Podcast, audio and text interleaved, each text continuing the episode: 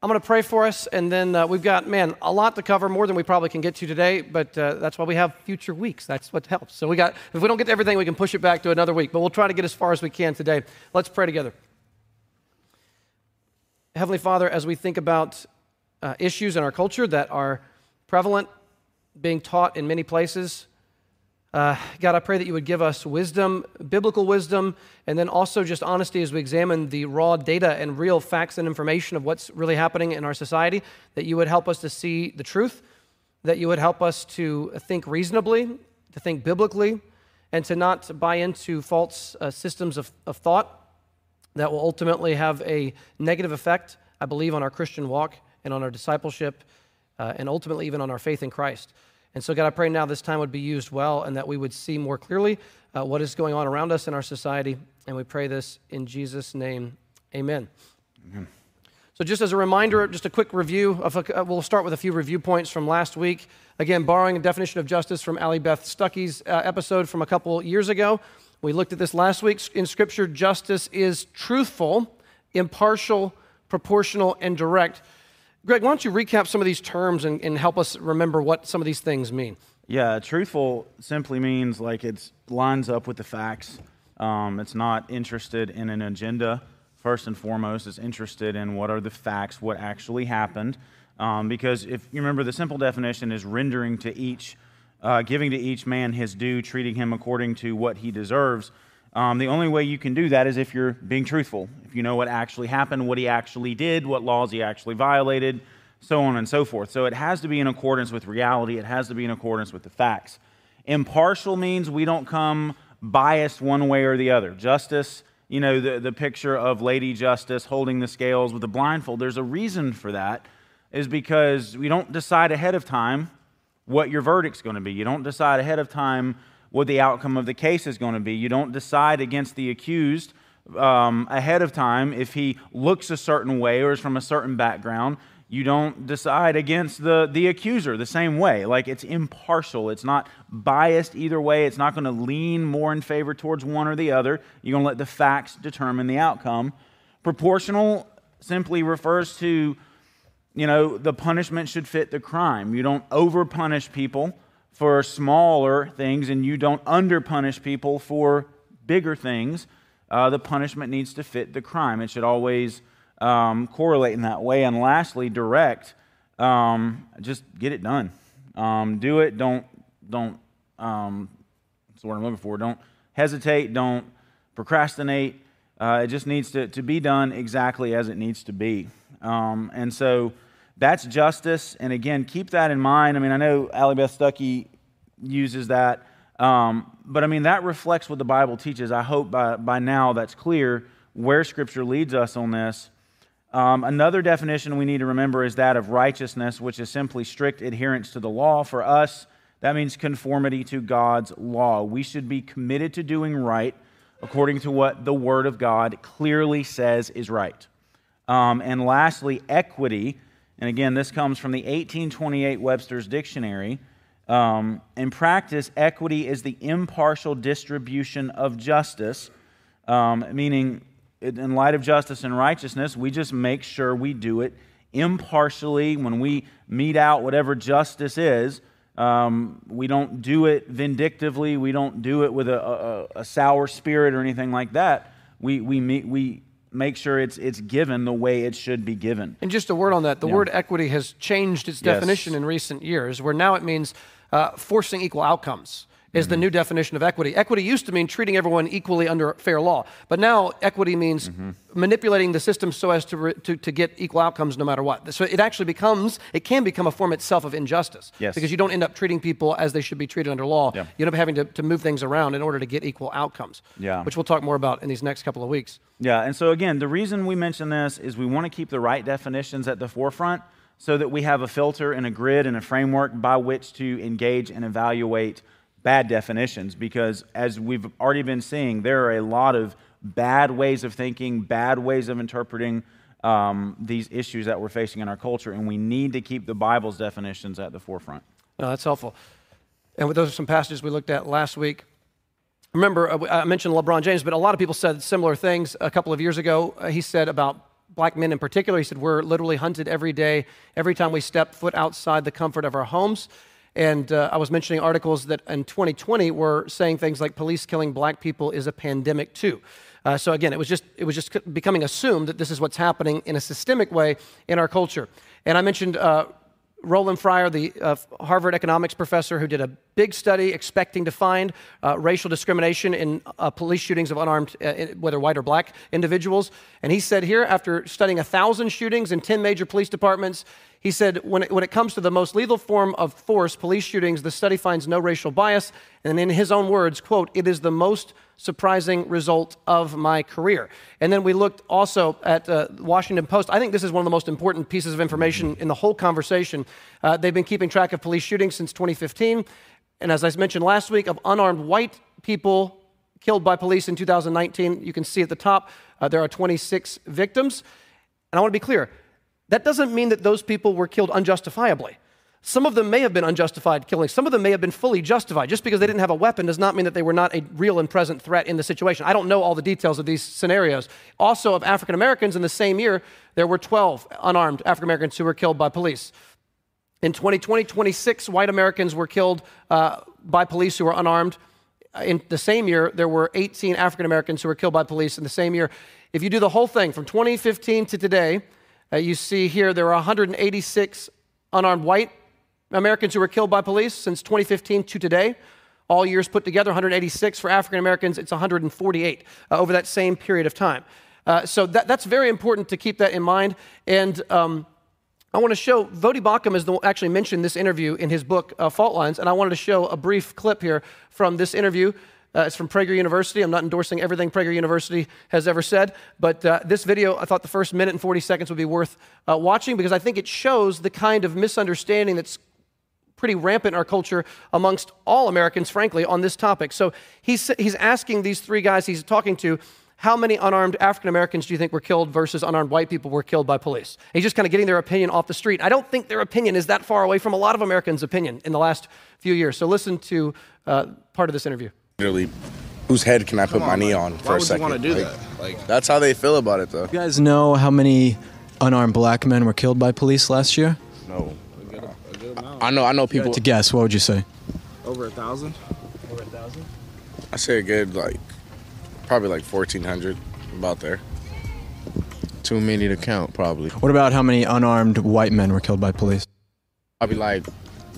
Probably Probably like two, three. None, probably like four, five, three. a good estimate is like ten to fifteen. The last Okay, now, I'm not even making fun of what they're saying. What they're saying is what anybody would say based on the media in the last five years. That's what anybody would say. Of course, 1,500 uh, unarmed black men were killed by police and maybe zero to five white men. That's what anybody would think today with all the hashtags and protests. You would automatically think that. So I'm not making fun of these guys. They're just going with what they've heard from everyone around them for the last five or 12 years or 10 years or so of media coverage, which has been just destructively misleading. Now, when, when uh, this guy, Will, with the microphone, when he gives them the actual facts, they actually can't believe it's true. They think he's making it up. So listen. This year in America, 16 unarmed white men were killed by police, and only nine unarmed black men were actually killed by police all last year. Wow. Yeah. But they did a Harvard study and actually a, a judicial system study as well, and they found that there was no racial bias when it came to police shootings last year. When you guys hear that, what does that make you think? Cap. That's it. Cap. Cap just means not true. Like, that- that's a lie. That is not true. A study that showed that cops are actually 18 times more likely to be killed than an unarmed black man is to be killed by the police. I doubt it. Cap. That is that is cap. But when you saw this last weekend in Chicago, there were more black men that died from murders this last weekend than all the black men who died from police last year in America. Does that make you think that maybe, you know, police brutality isn't the biggest issue facing oh, black Americans and it's Well, it is also black on. Chicago's a Well, well, crazy city it's a in hard general. place. Chicago, crazy city, but you also got to understand there's there's police brutality, then there's black on black crime, which we as people have to stop doing. So that's our part. If they do their part, we're also going to do our part. You feel? Okay, so I'll stop there. But you get the idea that i- in our culture today, it's extremely skewed the way that most people have been taught to think about uh, this whole issue. Thought, thoughts on that video, Greg? Well, it facts are stubborn things, but so are narratives. Um, and that's one of the things we face today is narrative versus like actual facts. I mean, that I, I think we've talked about that a little bit, maybe. Um, but narrative is a big ish, a big, I can't talk, a big component of CRT, um, and it's all about telling your story and what story is told. Um, and the narratives may or may not relate to the facts, but that's irrelevant. We have a story to tell. Um, and if you tell a story and it's got enough emotion, it's got enough, you know, human element, people are going to be more prone to believe a story than they are the actual facts. And you see, it's hard when you've been gripped by a, a, a story of how things are, it's hard to push back against that with the facts. It's easier not to. It's easier, oh, the facts are just making that up. Um, but you, you can't always verify stories. You can verify facts. Um, stories are very subjective, um, and they need to be tested by the facts. And that's one of the biggest problems we have today is we don't test anything by the facts anymore. No, it's that- just what's the story, and if the story's compelling, well, we're going to go with the story. Facts be what they will. Right. And so let, us keep going here. Um, Th- Anyabwile is a guy we keep mentioning because I used to like him so much 10 years ago, and now I just disagree with him regularly on these things. And uh, he's, this is an interview from 2014 when they were talking about um, these issues, the race issues. And you can see the shirt he has here is a, a number of African American men who were killed by police around that time period. I found the actual shirt. So you can see at the bottom there, it's got Eric and Mike. This is the actual shirt here. It's got the names of some of these individuals that have become well known in the last few years. And there's a new shirt al- along the same lines. This one, which you can see updated with George Floyd and Breonna Taylor and Philando Castile and Ahmaud Arbery. And um, so I, I want to just take a second. Voddie does this in his book, Fault Lines. Uh, he discusses this in some detail. I want to take a few minutes here to walk through some of these individual stories. Now, you may remember Ahmaud Arbery's uh, uh, story. This happened in Georgia, and uh, it was. Uh, oh man, it's, it's an awful thing to, to watch. What happened? He's, he, he um, you, you, probably know the story, but he, he, had, uh, he was essentially jogging down the road and he had gone into a house that was under repair and come out again and was jogging down the road. And some, these two guys uh, assume he's up to no good and they chase him down for a couple of miles or something like this with, with their truck. And another guy is following them. And they get out and they both have a they, one's got, the son's got a shotgun, the dad's got a big pistol, and they try to stop him. He tries to run around the truck and he gets into a little interaction with the guy with the shotgun. He is shot and he is killed and dies on the road absolutely awful thing. This happened right before George Floyd in 2020 in, in, in Georgia, and, and a horrible story. Now, I'm not discounting that this is an awful thing. Okay, I'm, I'm not for one second discounting that, but I, I, want to also give a fair hearing to other uh, equally horrible stories that don't get the same kind of news time. Okay, so what, what Voddie made, made, a point of was neither of these men were actually police officers. Now, one of them had been a police officer in the 1980s, but neither of these men were acting as police officers. So the, Voddie says this actually falls in the category of interracial violence, which is what this was. This was, this was a, a case of interracial violence. Now, I don't read this statistic with any kind of ill motive. This is just a fact. And you said, like, the facts we have to look at, and, and we need to draw right conclusions from it. This is uh, from Allie Stuckey from the Department, uh, the U.S. Department of Justice. 2018 crime in the United States, murder of offenders. 533 white people were killed by black people, 243 black people were killed by white people. Now, here's, here's my point in bringing this up. This is not in any way to say, now, let me mention here. Thomas Sowell, who is himself an African American man, has written a number of books. One of them is called Discrimination and Disparities, and I've got uh, a picture of him here with uh, signing one of his books. Discrimination and Disparities, which I've just started reading, and it's a fascinating read so far. He's not a believer, as far as I know, but he's written on this. And Thomas Sowell says, listen, what, what we've often said is that disparities between ethnic groups of any kind are automatically due to one of two things. And he argues both of these are way too simple, and one of them is totally wrong when there are disparities, we tend to jump to one of two conclusions. When you run back 100 years ago, the true racist, the actual real white supremacist answer was if African Americans have a higher crime rate, or if there's a time of lower education or higher crime, the, the reason is because of genetic inferiority. That is wicked. That is actual white supremacy. Saying that uh, if, if in this country at this time, if there is a lower crime rate among white Americans and if there's higher economic stability among white Americans, that means white people are of a higher uh, genetic source. They're, they're of a higher DNA. They, they, they're, they're supreme. They're better. That's the same kind of thing that was behind Hitler and the Nazis, right? That the Jews were actually inferior in a genetic sense, and so therefore we should exterminate them. So everyone agrees that is pure wickedness, absolutely evil. But Thomas Sowell makes a great point. He says, what we've done in, in, today, you know, 70 to 100 years later, we've jumped to the opposite answer. And now what we say is all disparities are due to discrimination. This is what CRT says. Every time there's any difference between two ethnic groups or genders or whatever, the, the reason has to be some kind of sexism or homophobia, or there has to be some kind of uh, you know, white supremacy or something behind. All forms of disparities are due to racial discrimination or sexual discrimination. And he, he, makes, he makes an absolutely cogent and compelling argument based up with real data that discrimination, uh, excuse me, disparities can be due to an unbelievable variety of factors, and it is far more complex than a uni you know, unilateral single uh, uh, explanation for all that. Yeah, I mean, I can't say it much better than than you just you said it. We when it comes to these things, I mean, can you go back to that statistic? I mean, that seems like a disparity. So could we we could use that same logic and say, well, obviously there's racism at play here.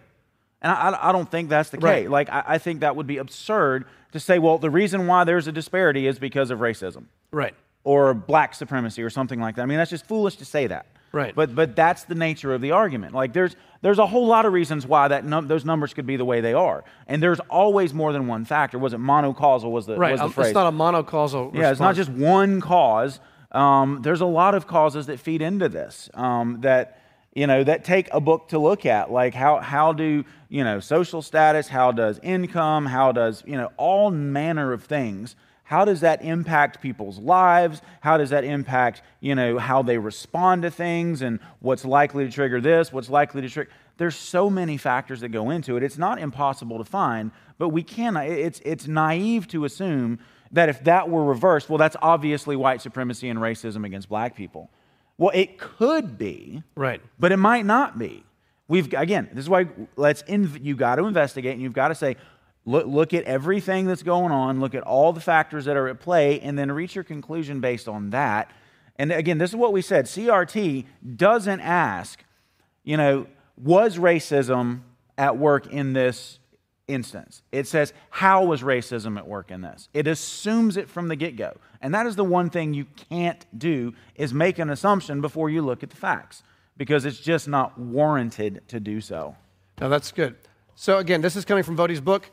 I mentioned Tony Timpa last week. Uh, he was held down by police for about 14 minutes after he called the police himself when he was going through some mental issues. He was on cocaine as well, and he was acting erratically. When the police finally got off of him, he, had, he died of asphyxiation and cocaine. They actually ruled it a homicide mixed with cocaine. It was, it was the, so it's not that dissimilar from a George Floyd situation, and yet this does not run through the news in the same way that George Floyd. But let's, let's look at some other examples here. I'll skip through the. T- Tamir Rice, this was a tragic story. You remember this in 2014? A 12 year old, I think it was 12 year old kid here, uh, and uh, he, was, he was in a park in Cleveland, and he had a toy gun. It looked like a real gun. It was an airsoft gun, and he was pointing it uh, in various places in the park. The police get called. There's a man with a gun in the park. Okay, well, it turns out that all the information did not get to the police officers. It was actually, one person later said it was probably a juvenile and that the gun may not have been a real gun. That information was not transferred to the police officers who were coming. They, they were told that there was a, a um, they were told that there was, a, I believe it was a code one or something like this. In, in other words, it was a very, yeah, a code one, which was like a- an urgent situation with potential violence.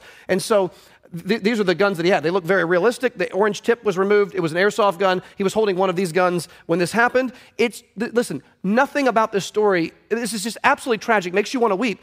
But this is what happened. So the police pulled up. You can see right here, the cruiser pulls up. This poor 12 year old kid is holding a very realistic looking gun. When the police get out of the car, the gun is not immediately dropped, and they fire two shots. And one shot hit uh, Tamir Rice in the stomach, and tragically, he died the next day. Now, do you, do you understand how difficult this is from the police perspective? Like, do you- see the police side of this argument here? The police officer shows up. They hear code one, man with a gun in the park. That's what they hear. They don't have all the information, has not all come through. They get out of their car, and there's a man holding what appears to be a handgun. He doesn't immediately drop it. It's a tragic situation. I don't even know exactly what the right thing to do in this moment is, but it's not as though this. So the, the- here's, here's what I'm getting at. The narrative, as Voddie said, was, quote, little black boys can't play with toy guns without being shot by police. That was the narrative that came out of this story. So as tragic as this story is, here's what goes, and Voddie points this out. Look, look at this. So this is CBS News and also uh, Washington Post. Uh, this is in 2016. 86 people carrying fake or toy guns were killed by police in, that, in the last two years. So that's like 2014, 15, 16, right in there. 86 people were killed uh, by police carrying toy guns. Now, now look at this fact later in the article. Of those killed, all but five were men. Would you guess this? 54 were white, 19 were black, and 11 were Hispanic. Would you guess that would be the case from the Tamir Rice story?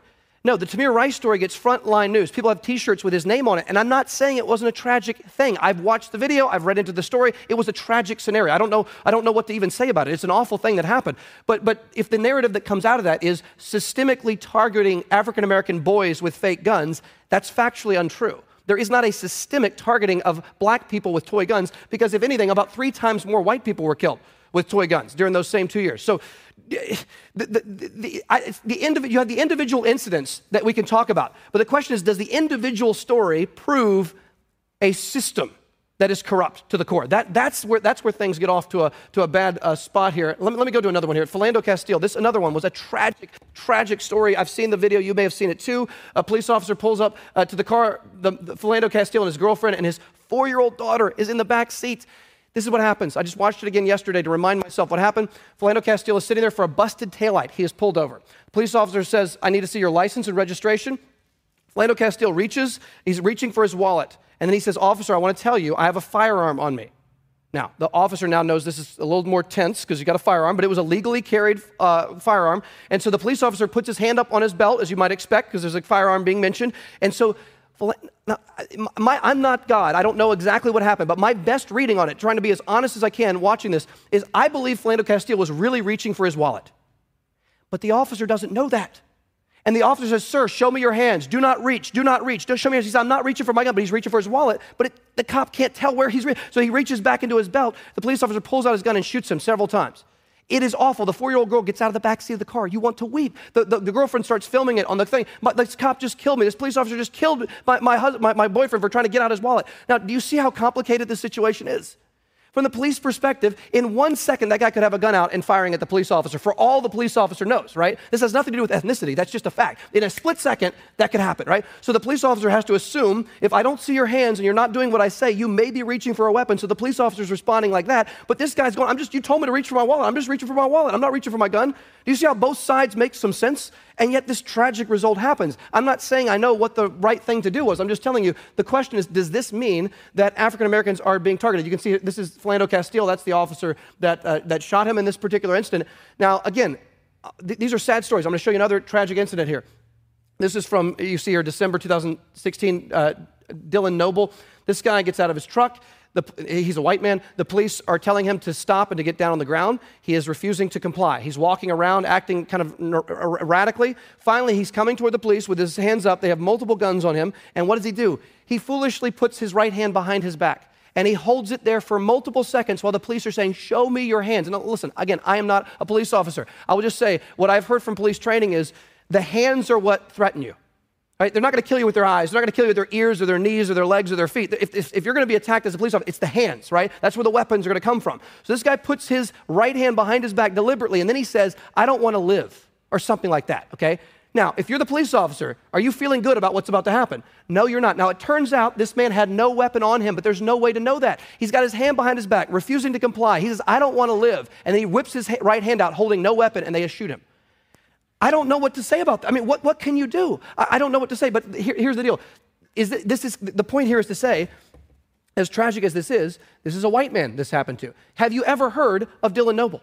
Was there a hashtag about Dylan Noble? Does anyone have a shirt with Dylan's name on it? No. Why?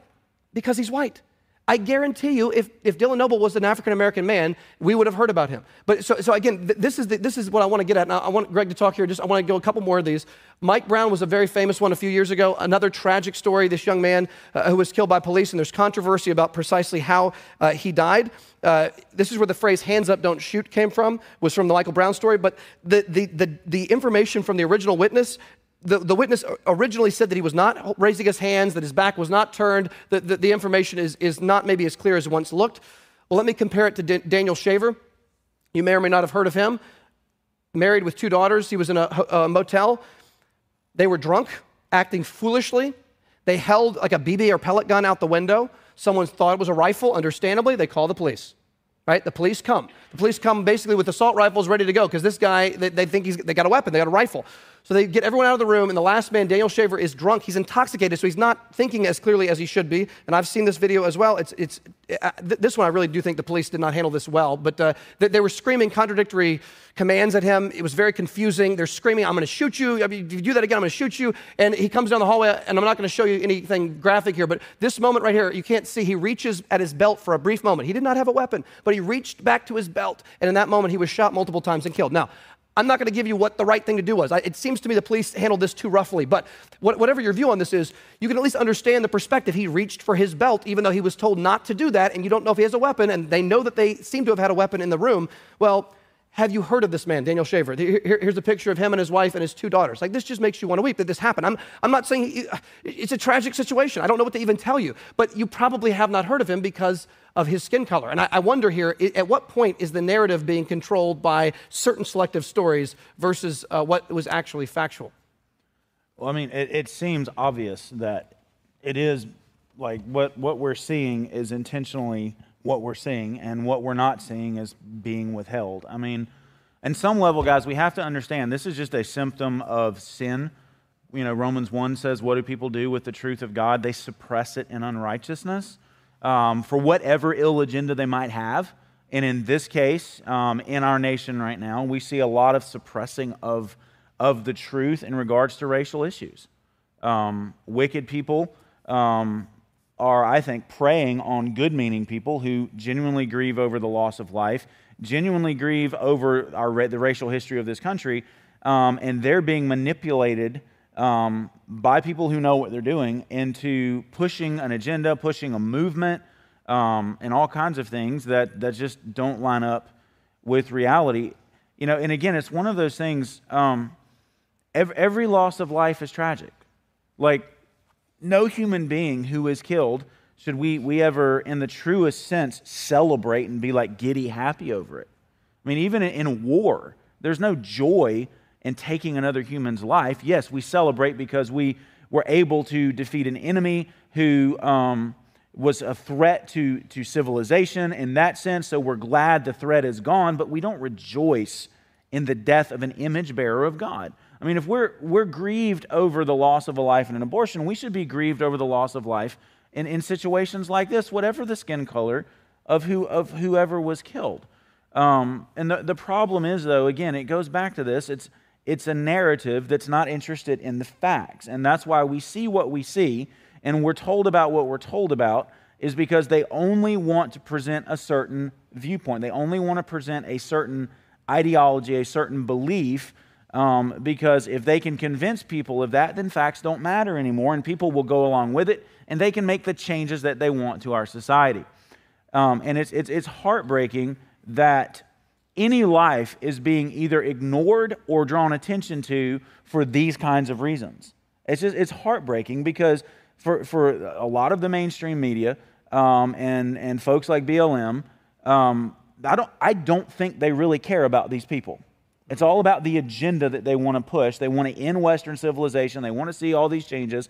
And these people are useful means to that end. And it's just heartbreaking to see. Now, I, want to show you this is from uh, a few years ago. This is an, a local news story. And uh, I thought this was very interesting. There's videos like this you can find online, but this one gives you an interesting perspective on the, on the, on the complicated nature of police, policing in general. And so listen to this story. So I'm going to have you put your hol- put the holster on, right? Uh, let, let, me say here, th- this man right here, the African American man who's going to do this little uh, procedure, he has been one of these guys who's been protesting very strongly against police brutality. Okay, so he wanted to actually see the other side, which I give him credit for. You know, he wanted to see the other side, so he decided to do a day of police training to see what it's like to deal with a possible, you know, death situation, a, a possibly violent scenario. Inside your, your belt loop there. Jarrett Maupin gets his weapon. You might recognize him as a high profile organizer in the minority community. Just last month, he led marches on Phoenix Police headquarters after an officer shot an unarmed man. We want his badge, we want his gun, we want his job. Today, he accepted an invitation to look at things from the other side, agreeing to go through a force on force training session with the Maricopa County Sheriff's Office. Three scenarios where you have to decide to shoot or not shoot. Scenario one is a call about a man casing cars in a parking lot. Maupin approaches the man and starts asking questions. Look, uh, Where you have your hand in You, your gun? you're looking for your vehicle. What kind of car do you drive? Where you have your hand in your gun? What kind of car do you drive? This is my car, man. Oh. Maupin, the officer, is shot. It happens that fast. At what time did you think that it was time for you to address the use of force that was given? When he came to the back of the vehicle uh, and and was hiding, you know, I could sense something something was wrong. Scenario two a call of two men fighting. What's going on today, gentlemen? What's wrong with you? What's going on today, gentlemen? What do you want? What's happening here? What's wrong with Back you? up. Huh? What are you doing, man? Hey. Hey, he shouldn't approach we me. were He shouldn't approach me. arguing. He we shouldn't approach me. arguing He shouldn't approach me. happened in there. Yeah. What are you doing? You just shot him? Hey, he rushed me. Tell me why you shot. Well, I, I've shot because he was within that zone. You know, I felt there was a an imminent threat. I, I didn't necessarily see him armed, um, but he he came clearly to do some harm to uh, to the officer, to my person. It's hard to make that call. It's a it shakes you up. Again, an unarmed man was shot. Scenario three Okay, I'm going to skip scenario three. It's just not as important. Let me skip to this last little bit of the interview. Listen to this last part here. Things happen very fast out here. I asked Maupin what his biggest takeaway from this exercise will be. I didn't understand how important uh, compliance was, but but after going through this, yeah, my attitude has has changed. Uh, it, this is all unfolding in, in 10 to 15 seconds. Um, people need to comply with the with the uh, orders of law enforcement officers for their own sake. Isn't that amazing? The different perspective, where he sees literally in a split second he could die. He could be shot and killed out of nowhere. And so compliance and seeing the hands of the person is extraordinarily important. Just any, any reflections on that video? Um, I mean, again, what did, what did the facts do? Facts changed somebody's opinion, which is why we should never be afraid of, of sharing them. Um, and, you know, we pray for people to be reasonable. Um, but think, thinking about police situations like that, there, there's other elements at play too, even if they're unarmed. I mean, you'll see this if you're in like emergency care in a hospital. People come in and you can have like um, let's say, and I'm, I'm not picking on you when I say this, but somebody Mark size, like he's not like Intimidating. you know, a big Muscular. bodybuilder, you know, um, stuff like that. You can have someone about his size. If he's hyped up on the right drug, it's going to take five or more people to restrain him. Five or more people to restrain him, and you're talking, and I've heard the stories realistically of guys who are you know who make josh chronic look small okay? Um, they're, they're huge guys and they are using everything they have to hold down somebody who's less than half their size them and four other people and they can barely restrain them. Okay so put yourself in the, the, the position of a police officer who's trying to make a stop or trying to do an inquiry and you've got somebody hyped up on a drug. I mean in this case you know you don't know that. But if, if they're hyped up on something guess what typical force is not going to do it. Hey, you need to stop. Like it's literally going to become a fight for your life. Um, and in those situations, you can we can sit back from our our our be an armchair quarterback and be like, oh, you should have done this, you should have done that. Like that guy found out it's not so simple. It's not so simple. Um, there's all kinds of reasons why people, you know, officers have to use force in response to things. Sometimes it's just because people are being dumb. Other times they're hyped up on drugs and they're not going to be thinking straight. They're not going to be responding with a sound mind and reasonable judgment. And what's going to happen? They're going to assault officers and things that would normally, um, even tasers, various things like that, that might normally take someone down. It's not going to work as effectively. And so, what do you do in that situation? Again, I, I'm not saying I know everything on this, but it's like it's not as clear cut as it's often portrayed. Oh, they just should have done that. If they had just done that, sometimes they might be dead now. And so it's like, do we trade? We don't even want to think about trading one life for another. I mean, that's just, but the, the point is, it's not so simple. It's It- not so Going simple. Going back to what you mentioned, I think last week, there are between 50, and listen to this, there are between 50 and 60 million interactions between police and civilians every year in our country. So you have about 330 million Americans, 330 million people, about 50 to 60 police interactions, about 10 million arrests, 10 million arrests every year.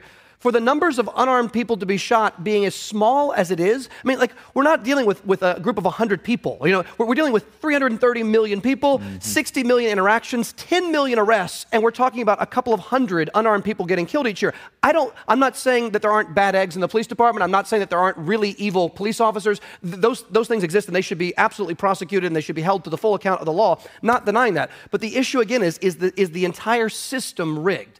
That's the question. Okay, mm-hmm. so let, us keep going here.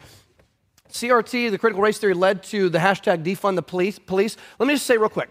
This is another story for another day. The word critical, like critical theory, which is an umbrella term, and you have underneath it, you have like you have like uh, you have critical pedagogy you have critical legal studies you have critical race theory right critical is the big umbrella critical basically means finding problems in a system until the system is totally problematized. In other words, until the system is seen as being corrupt to the core and then having a revolution to overthrow the system. That's what critical means in critical race theory. Let's see how the revolution played out since 2020. So, ACLU, defunding the police will actually make us safer. Defunding the police will actually make us safer. This is, again, around that time period. In that article, by shrinking their massive budgets, we can help uh, end decades of racially driven social control and oppression, as well as address social problems at their root instead of investing in an institution that further oppresses and terrorizes communities. Now, listen, we're trying to show you here that critical race theory has real world deadly consequences. Okay? That, that's what we're saying. The, the, ideology leads to defund the police. And let's just look at this. Six years after the Black Lives Matter movement rose to national attention, activists across the country are coming together to demand what many have known to, uh, has been the solution all along defund the police. That was a couple years ago. Now let's look at articles since 2020. This is again, Black Lives Matter says the same thing defund the police. They even painted it everywhere. Remember, in all the, I got a ton of pictures here. Defund the police was all over the place. I'll just play these pictures. Black Lives Matter equals defund the police. This is in Atlanta, defund the police.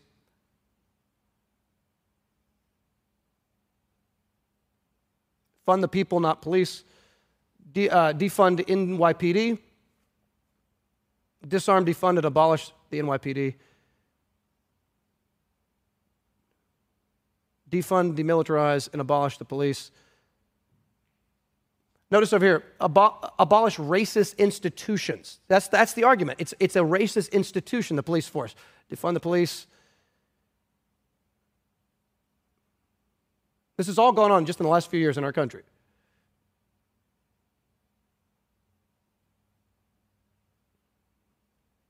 Police brutality is a public health concern. Racism is the real pandemic. Fight white supremacy.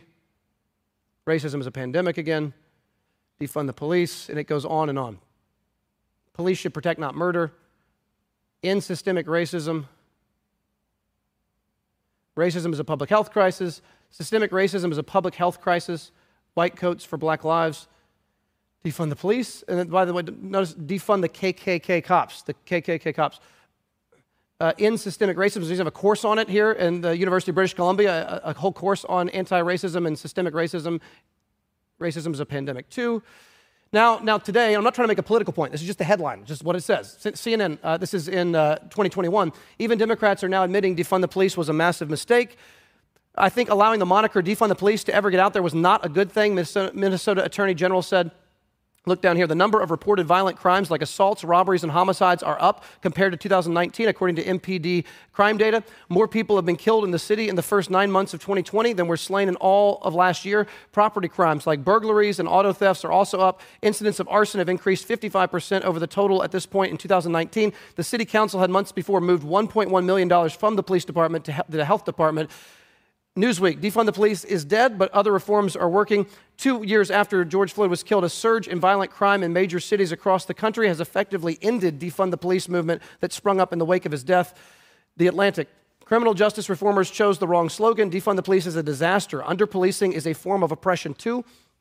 In the same article, it speaks of the, the phrase defund the police, justifying fears that if implemented, it would lead to many more murders, assaults, and other violent crimes, disproportionately harming victims in America's most marginalized communities. Here's the great tragic irony defunding the police led to the loss of more black lives. That, that's the tragic irony. Um, Seattle Times, Seattle's botched experiment with defund the police keeps getting worse. That's in June of 2022. In that same article, more than 400 officers have left while crime has gone up, crime has soared. Uh, surging crime wave ends defund the police movement. The predictable consequences of defund the police. It took a spate of murders to abandon. Okay, so Greg, th- this, these are the real life deadly re- results of trying to do this. What, what has gone wrong here with the defund the police movement? Well, again, they went with a narrative, not facts. And this is what happens when you go with a narrative that's not tethered to facts death, chaos, crime, everything. Um, I mean, law enforcement is a good thing. What people don't understand is mob violence never produces law and order. It never does. It never can. Um, and that is, that is exactly what, we what was encouraged during all the protests and everything. It was mob violence. Um, vigilante justice, whatever, never produces law and order. It always produces, um, it brings about outcomes that aren't the outcomes everybody said they would bring. And it's like we have, we have history to prove that. Um, yeah. Um. V- v- Voddie Baucham moved to Zambia a few years ago, about six or seven years ago, to become the leader of a Bible college there in Africa, which is a wonderful thing. And Voddie said, this is what he said. When he moved to Zambia, he had people in Zambia. Let, me start with this. He said, the police in Zambia are truly corrupt. He said, this, this is the kind of stuff he saw if you're about to be arrested, they will ask for cash. He was saying this. They would ask for cash just to take it and just use it, right? There were, he saw a, person was getting arrested for, for, for a theft and was just taken by the police in that moment and beaten right there in front of people, just like beaten as his punishment right in front of people. And he went on and on with all these stories of corruption in the police force there. And then he said, This is the moment where Voddie said he knew he needed to write the book, Fault Lines. He said, This is what happened. People in Zambia who see the police, who see real police corruption all around them, came to Voddie and said, how could you survive in the United States with the police force as corrupt as it is? He said, wait a second. He said, wait, it has come to you guys that the police force in the US is far more corrupt than the one in Zambia. He said, but I'm telling you from firsthand account, the Zambia police force needs much more reform. He said, the one in America is, is one of the best police systems we have in the world. So he said, uh, he said that wasn't he realized that it had, been, it had been so mischaracterized through, through basically media at that point that he wanted to do something about it. Um, scripture verse, Proverbs chapter 25, verse 26. It says, like a muddied spring or a polluted fountain is a righteous man who gives way before the wicked. Um, and again, in our, in our context today, it's like, you know, don't, don't push back, don't argue, just accept what they're saying, trust their narrative, don't trust the facts.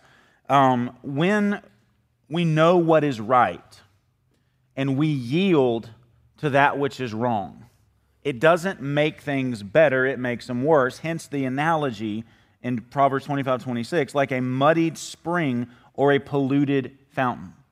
When you give way to wickedness, you're not going to introduce cleanness, you're only going to introduce dirt and filth and that which pollutes and muddies things. Um, and so the reason why I think we, we have to think about it this way is we have to push back against false narratives that aren't based in reality, that aren't based on the facts. Why? If we don't, what happens? Everything we've been looking at. Things don't get better, things get worse. And like people tried to say this. That's why they said justified fears. It's like, well, this is what they, you, you hate to have an I told you so moment. But it's like, that is exactly what it is. We had an I told you so. Question? Yeah, I, I, I can't know the motives, but I would say there's probably a combination of things going on. I, am sure that there are some people who truly do know better in the movement and maybe are exploiting it for other reasons. But I really sincerely, like the video we showed at the very beginning of that interview, where those guys on the street were saying, we think 1,500 to 1 is the unarmed, like African American to white right. If that's what you believe, I can understand why you're going around saying something is deeply wrong with the police force and we need to do something drastic to fix it. But the, the actual facts are people are doing everything they can to hide them, it seems, which I think is, is creating a lot of confusion amongst younger people in particular. Yeah, I'd say it's, it's hard to know, like, we, we can't read people's hearts, but it's hard, it's, so it's, it makes it hard to know who genuinely believes that and is deceived and who knows better. Uh, it's, it's hard to know for sure. Um, and that's, I think that's why we just have to push back against the issue itself and say, look, this is how we have to think. This is how we need to evaluate. This is how we need to respond. This is what's really going on. I mean, in, in, in that case, the people who are willingly deceiving, I mean, they're not going to care about what we're doing right now. Um, but people who are earnest, maybe, perhaps, speaking the truth, will, will make them start to rethink some things, like the gentleman, the, the activist who did the, the, the police training and was like, wow, you got 10 or 15 seconds. Like, he saw something that busted his narrative and he was willing to change based on that. And I think that's the hope is that, I, I know not everybody's going to be persuaded by this. Um, there's some people, because, because of wherever they're at, they're just going to be angry and they're going to say, You're just proving our point. You're just white supremacists. You just, you're not interested in us, blah. And it's like, no, that's actually not the case, but they're not really interested in a discussion. My hope, the hope is when we speak truth, maybe we'll find somebody who is, and if we can turn them, we can help them start to see and make them help them change, then maybe they can help other people start to do it too. But as, as far as like motives and stuff, I, I don't know unless somebody is just gut level honest and say, well, yeah, I know I was purposefully being deceitful with this. It's, it's going to be hard to say, I think. Yeah, we, we're, we're out of time. Uh, next week, our plan is to talk about some of the issues about disparities, uh, especially between ethnic groups in our country. We want to deal with that issue, which is a huge issue. And then also, we want to get to the issue of reparations. Does the Bible support paying reparations? We're going to argue it does not, but we'll, we'll get to more of that later. Greg, can you close us in prayer? Yeah, let's pray. Father, we thank you for an opportunity to discuss some very, very difficult issues, very emotional, very uh, just charged issues in our culture today. And Lord, I, I, know I have my convictions on this and energy and passion for this, but Lord, I pray that, Lord, I would be try to do everything I can to stick to the facts, Lord, and then that's what all of us would do. Um, Lord, as as sad as individual instances are, Lord, as heartbreaking as they are, help us um, not be deceived into thinking they necessarily imply something much worse going on. Maybe they do, maybe they don't. Lord, help us be a people who chase the facts, um, and form our opinions and our conclusions based on actual, real, objective evidence um, that we can find. Lord, ultimately, because we're people of the truth. As Christians, Lord, we want to follow the truth wherever the truth leads. We don't have to be afraid of that. We don't need to be intimidated by that. Um, and so, Lord, give us such a heart and mind that uh, will follow the facts wherever they may truly go. Um, God, because we know we don't have to be afraid of that. Um, and in it all, Lord, help us remember the hope that we have in Christ. And Lord, should we have opportunity to discuss these things with folks outside uh, the church, folks in our community, uh, Lord, please give us a gracious spirit, a humble spirit, but one that, that isn't swayed uh, by emotion um, but is, is submissive to what the facts actually are. So, Lord, help us to, to speak truth, and most of all, to point people to Jesus. And uh, we ask all this in Jesus' name. Amen. Amen.